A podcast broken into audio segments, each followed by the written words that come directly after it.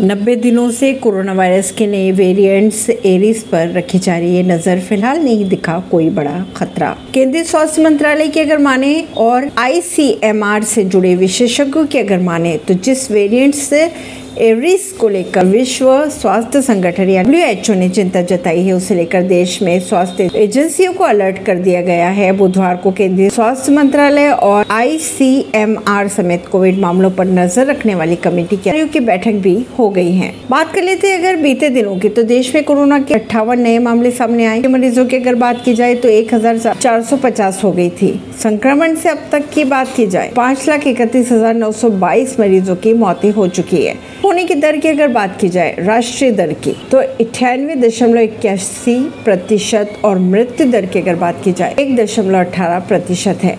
ऐसी ही खबरों को जानने के लिए जुड़े रहिए जनता सरिश्ता रिश्ता पॉडकास्ट से, परवीन दिल्ली से।